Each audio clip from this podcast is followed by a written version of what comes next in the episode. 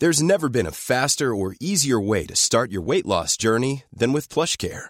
PlushCare accepts most insurance plans and gives you online access to board-certified physicians who can prescribe FDA-approved weight loss medications like Wegovy and Zepbound for those who qualify. Take charge of your health and speak with a board-certified physician about a weight loss plan that's right for you.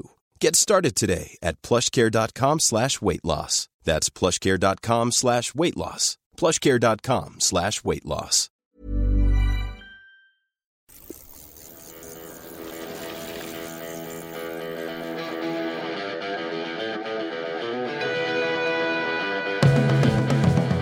Welcome to the Bradley Wiggins Show by Eurosport, the home of cycling, brought to you by Zwift. Explore, train, and compete on the cycling app where fun is fast. I'm Graham Willgoss. Brad, just you and me today Yes, it is. Or a hell of a stage, an explosive stage, the Queen stage of the Vuelta a España. It was, and it lived up to the hype, lived up to the expectation.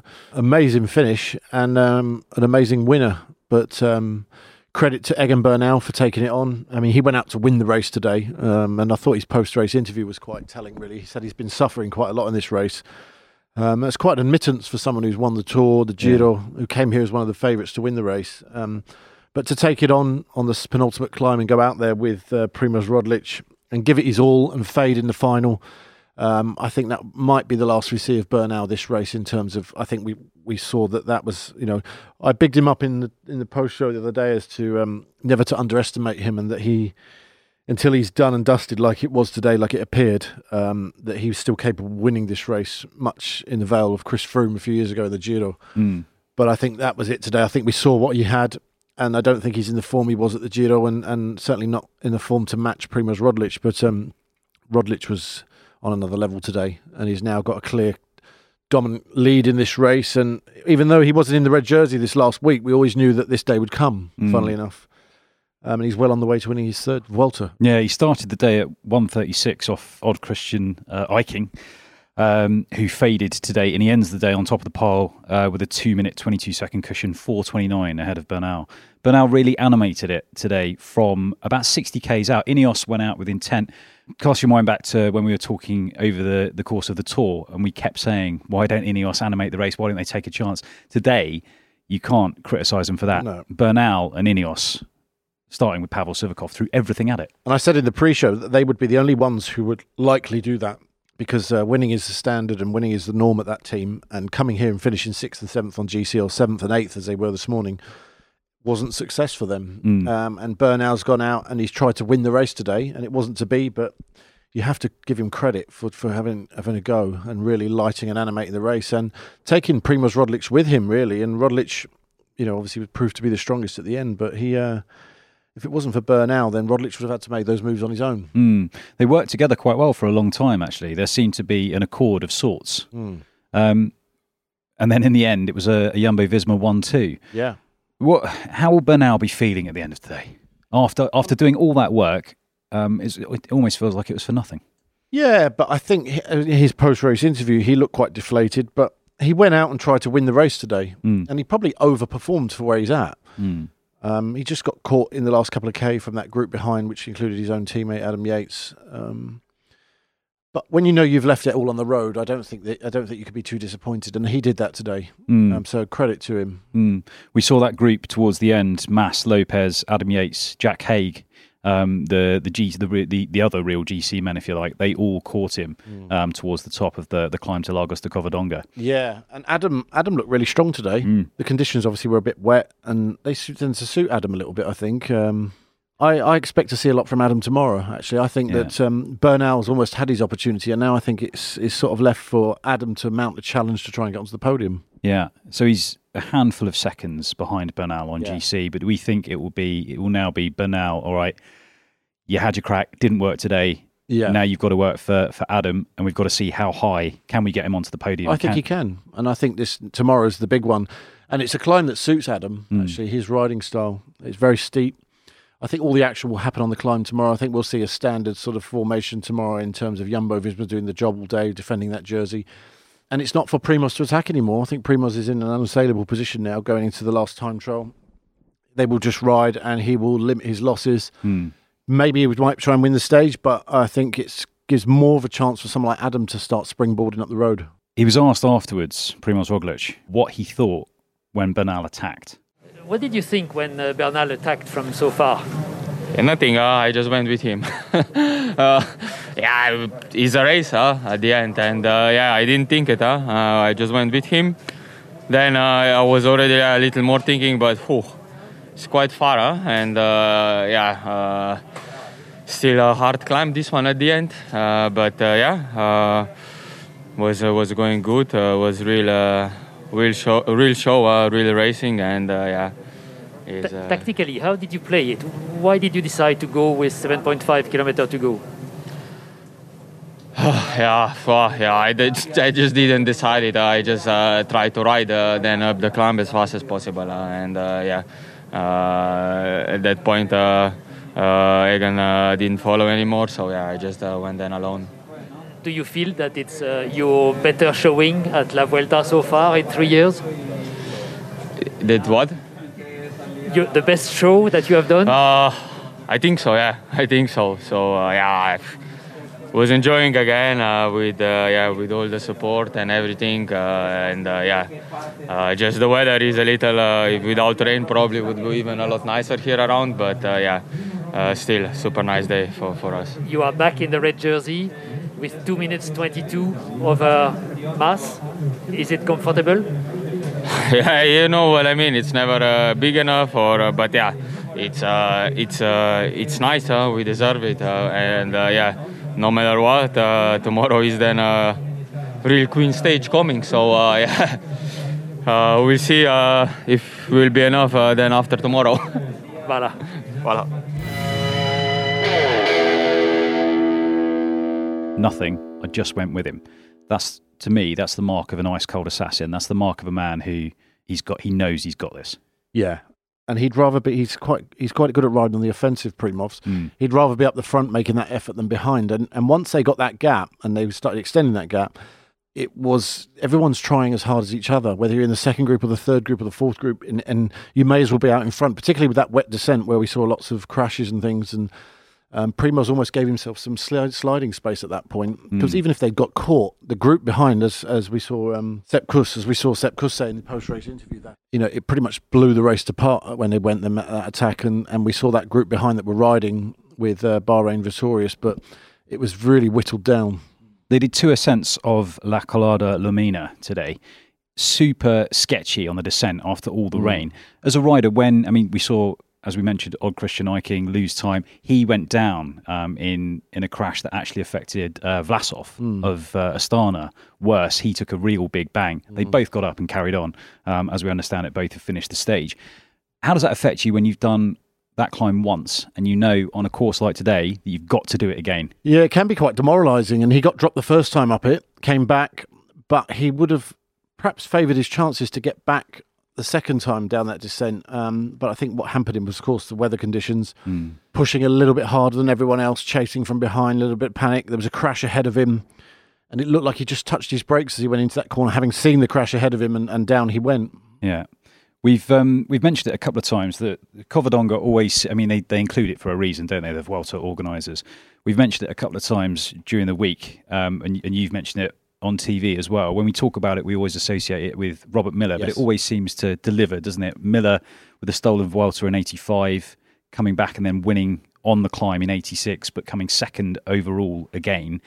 Um, what is it about the Covadonga? You know, when we've got certain climbs in certain races that really always seem to deliver. What is it about the Covadonga? Well, the name in itself is quite daunting, isn't it? Covadonga. It's um, it, it's it's it's synonymous with the Vuelta, but much like the Angliru you know, the Tour de France has, the, you know, the Tourmalet and Mont Ventoux, and of course the Giro has um, Zoncolan and the Gavia. Whereas in Spain, these type of climbs become synonymous with the Vuelta, and they always produce historical moments which we can always mm. remember. Mm. Um, particularly the Angliru and today. Um, it doesn't visit every year. Mm. Um, depends which part of Spain it's in, but um, when it does, it always delivers huge results for, for everyone, and, and it blows the field to pieces. And and that's why it's included in this race. And I think that's what everyone's been waiting for the last two and a half weeks. Is is this first couple of days? In the, yeah. Mm.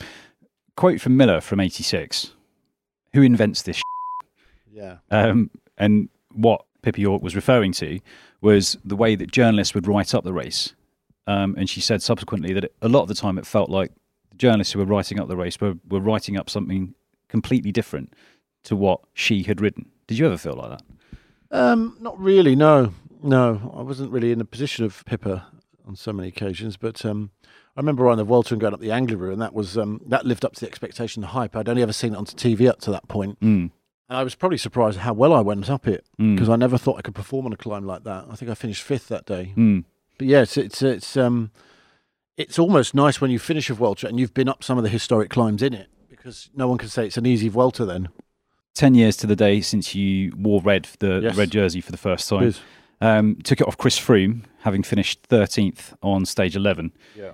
And it was it was enough to give you the overall lead. What at that point, do you think did you think you were going to you were going to hang on to it? I know I know you, what you said at the time was was quite deferential and you were, you know, full of praise for for what Froome had done for you in the Mm. race to that point too. Yeah, I, I, I think I was riding above my expectations really because I had no idea how I would be going after I'd crashed at the tour that year. Mm. So I still had problems getting out the saddle with my broken collarbone. Um, I can't remember actually getting out the saddle that Volta. It was um, I probably must have done obviously, but um, it was um, yeah, it was just one of those things really. It was um, I, I, remember getting to the second rest day, um, having took the jersey, and I remember one of my mechanics at the time, uh, Fernandez, saying to me, um, "You can win this now. You've just got to get through these two days." He pointed out, or whatever it was at the time, and um, and it's done. Then the Volta's done, but um, uh, it was uh, the Angliru stage in particular, really, Mm. where Cobo laid it down and took Mm. it took it from us all. But um, I mean, I was just happy to finish on the podium, if I'm honest. When I look back, it's my first Grand Tour podium, and it was a stepping stone to what I wanted to do the year after in 2012. I've got to mention this. Was that the year that you tried colonic, colonic irrigation? That was in 2010. 2010. The Okay, year so it's the year before before. Yeah. yeah. Come on, talk us through that because this is this is excellent. No, I mean, we, we, we when Sky started, we were looking at all sorts of gains and marginal gains, and at that time it was about kind of trying to see how light you could be on a mountain stage or whatever. So I tried colonic irrigation. Um, I went in April, I think it was after Catalonia, um, to see how much weight you could lose, how much sort of excess crap you had in your system, really. So I did that, I think I lost about three kilos. and we were the idea was whether we could take something like that onto a grand tour and use it the day before a mountain stage and, and, and wash all the excess out and see if you you know that you were carrying if you were carrying any excess. But all it turned out was you you lost a lot of fluid and it actually really drained you. Yeah. So um, but again, it was just um one of them things we tried. Yeah. What did you say? You were a, not a shadow of a man. A, It was like a like a costume of A a, costume Could have hung on the back of the door. Like bleeding a radiator. The world fell out of my arsehole. how long was it before you felt like you were powerful enough to to ride to your full capability again? Oh, it was it was about five or six days after that. Yeah. Yeah. takes a while to recover from. Um, back to back to a current Ineos man who is is about to be or will, will soon become. It was confirmed today, uh, part of the Jumbo Visma team. Um, finished on the the podium at the Olympics in the time trial with Dumoulin and and obviously gold medalist Roglic, Rohan Dennis. Yes. Um, they've got an almighty team. They Uh, have. You know, they're looking looking strong already, but they're gonna they're gonna be even stronger for next year. They're they're looking like they're going to be able to more than compete They with are. UAE. Yeah, and I think they're probably the biggest team in the world now. And they, they, they, with every race they do, they're confirming that. And Rohan is a fab, fantastic rider. I think he gets a little bit of bad press sometimes within the teams he's in as some someone who's a bit odd and does his own thing and he's unreliable. But I think quite the opposite. I think Rohan is um, someone who's unique at what he does and he needs to be treated and respected in the right way. Um, Yeah. The reason he's as good as he is is because he's meticulous about what he does. And he's not frightened of saying something when it's not done right. This isn't someone who slacks in his training. He's he's one of the most um, dedicated riders you'll come across. Um, and he has a right to say and speak up when he's not happy about something. And, and unfortunately, in this day and age, when you do that in a team, you're you're typecast as someone who's difficult and not hard to get on with. But Rohan's quite the opposite, actually. And good on him. And I hope he has a successful season. Seems to move on quite a lot. Is, Yeah. with, is that partly because of his reputation? No, I just think that he goes to teams and he, he he's not frightened to say what he thinks. Mm, And a lot of these teams now, you've got to be a yes man because the people in charge proclaim to know it all. yeah. We saw him do an awesome job for He's Teo amazing. back He's a at great the- rider, the and I Giro. think he's a he's going to be an absolute asset to that team next year. Yeah. One last word as we go into the break on Odd Christian Eiking and, and Intermarché. Uh, they fought awesomely well for a jersey that we didn't expect them to hang on to for quite Mm. as long as they have. Yeah, and um, I, I maybe hoped a little bit more of him today, but um, I think the weather conditions and the tempo that um, obviously uh, Jumbo set, um, they obviously had a plan, and that Primoz was going to go. Whether he planned to go as early as he did anyway um, until Bernal went, I'm not too sure. But um, he, look, he you know he came up against it today on the hardest stage, the Queen stage, and uh, it wasn't to be. But he's had a great race up to this point. And even as the underdog, I was hoping a bit more of him today. The fan in me, maybe, but it wasn't to be. Um, Mm. But you know, chapeau to him. He's had a great race. in praise of another team actually, um, and and Mikel Landa um, started the day strong for them. Bahrain victorious. We saw Landa break early. We thought he might uh, take that closer to the finish than he did. But a good day for Jack Haig finishing uh, ahead of Bernal in the end in that group. Um, he's looking like he's looking like he might be good for a podium if he's he ridden can brilliant uns- race. Yeah, unseat one of the Movistar yeah, and pair. I think he could. But he's um, he's had a great race up to this point. Um, I think he's just sort of surprising himself every day with every day Mm. that goes past, and and he's a real chance now of getting onto the podium and. That's been a real team effort as well. We saw Wout Poels again today. You know, we saw him at the Tour de France. We see him here. Whatever race he does, he gives his all. Mm. and um, they've got supreme confidence in him by the way they rode today, and and Jack's delivering on a daily basis. We'll be back with more from the Bradley Wiggins Show after this. Brad, we're fortunate to be sponsored by Zwift, where fun is fast, but it also unlocks performance. Great app, but we use it in very different ways, don't we? We do. I mean, I tend to go on sometimes with my son now um, and just try and keep up with him, really. And it's a way of riding together and, and grouping up with other people, maybe a few people, friends that live in London if I'm up north or vice versa, because, um, you know, you can't always get on the roads with people. I've been on there with Matt Stephens um, and I've also done some live Zwift sessions through Le Col and caught up with the likes of Victor Campenaerts and Fabian Cancellara on it. So it's a great tool. I'm a big fan of being able to get on there at short notice without having to organise a, a group ride in real life, if you like, um, and just baz it around with a, a few mates. Yeah, there's always someone on there that's willing to ride, even, if, you know, it's a good way of making new mates. It is. Even if your mates aren't about, there's group rides, a massive community of pros on there, people exactly like, well, exactly like me, exactly like you. And I believe there's a seven day free trial available. Well, just in time for the Olympics, there's a seven day free trial, a special offer. Find out more, download the app today. Brad, two other men to pick out um, who have had an outstanding um, three weeks. One man who's getting stronger and stronger. Let's start with him, Tom Pidcock Yeah, um, for Ineos, one of their remaining riders, their remaining six. Um, so he's come out and said uh, on the rest day that he's aiming at the Worlds, um, but he's going to give Paris Roubaix a miss. Um, you've been impressed with him so far, and you expecting big things from him, at Flanders Worlds. Well, yeah, I mean, he'll have a crack at it. He's um, he'll certainly have a little break after the Tokyo, didn't he? Um, and I think he's this race will do him serve him well. Actually, I think he's almost I wouldn't say he's struggling at all. He's picked and choose his chose his days. He's shone on some days. He's not been quite the what we know he's capable of. But I think as this race has gone on, he'll come out of this in really good shape. And I think he could be a real, real threat at the World Championships. Mm. I mean, I wouldn't put it past him. The guy's phenomenal. Yeah, it looks like it, it might be him and Hayter. Yeah, Um, good combo. Yeah, um, being the, the sort of the top man for GB.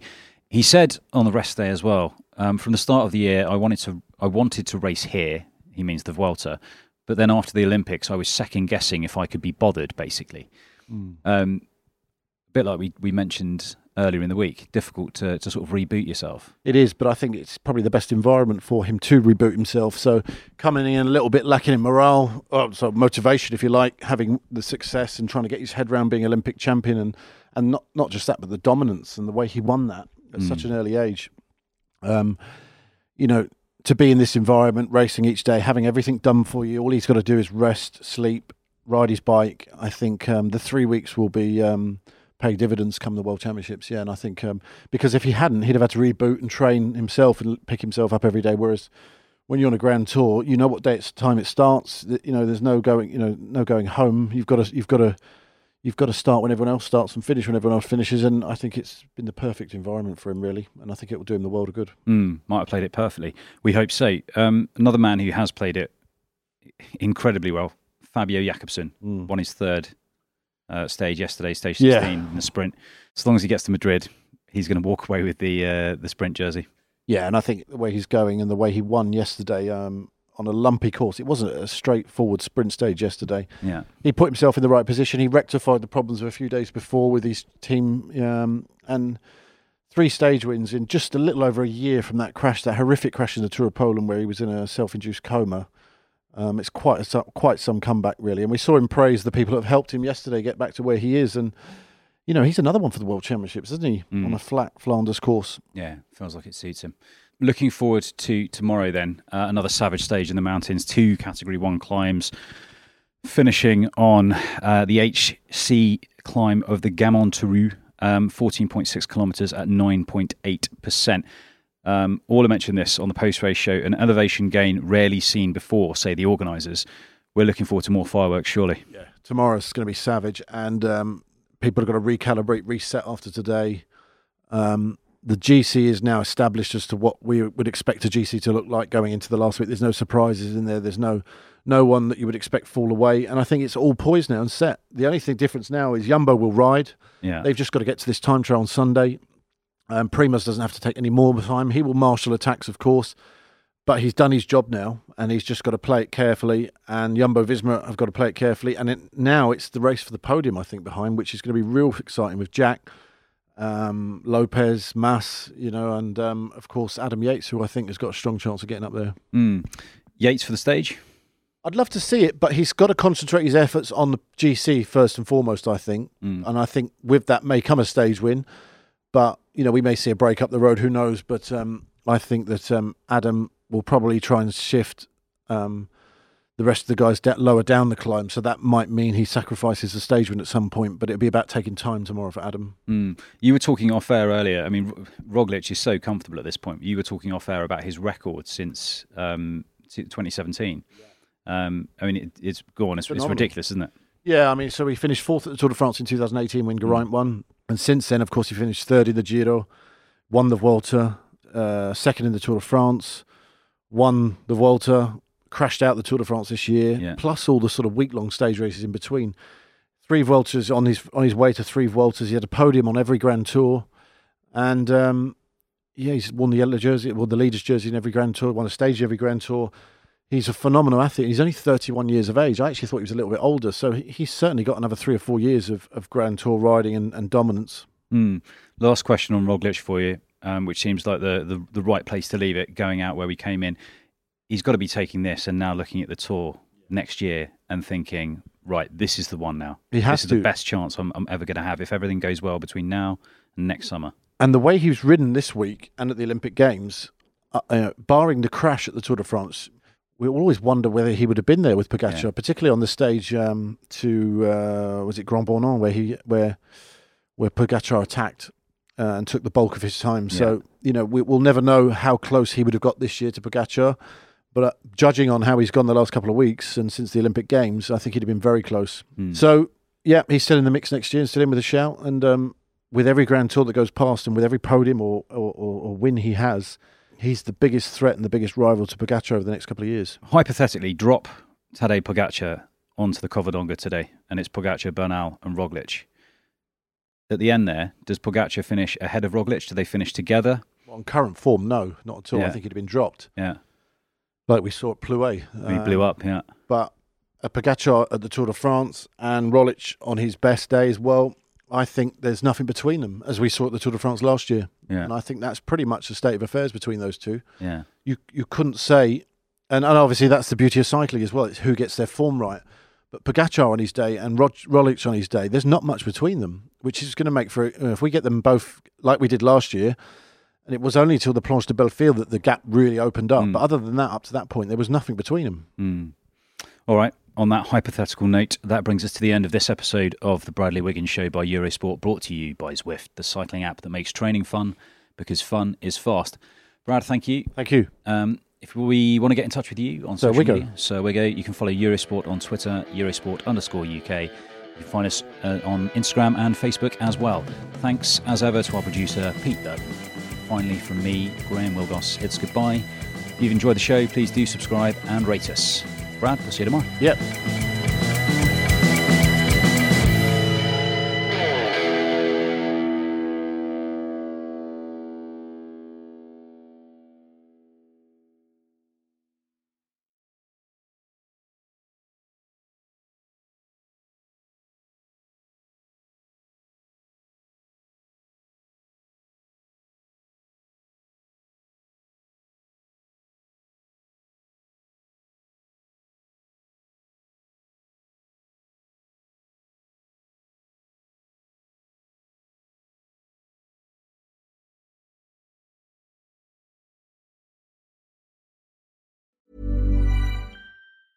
Even when we're on a budget, we still deserve nice things. Quince is a place to scoop up stunning high-end goods for 50 to 80% less than similar brands. They have buttery soft cashmere sweaters starting at $50, luxurious Italian leather bags, and so much more. Plus, Quince only works with factories that use safe, ethical, and responsible manufacturing. Get the high-end goods you'll love without the high price tag with Quince. Go to quince.com slash style for free shipping and 365-day returns. Imagine the softest sheets you've ever felt. Now imagine them getting even softer over time. That's what you'll feel with Bowl and Branch's organic cotton sheets. In a recent customer survey, 96% replied that Bowl and Branch sheets get softer with every wash. Start getting your best night's sleep in these sheets that get softer and softer for years to come. Try their sheets with a 30-night guarantee. Plus, get 15% off your first order at bowlandbranch.com. Code BUTTERY. Exclusions apply. See site for details.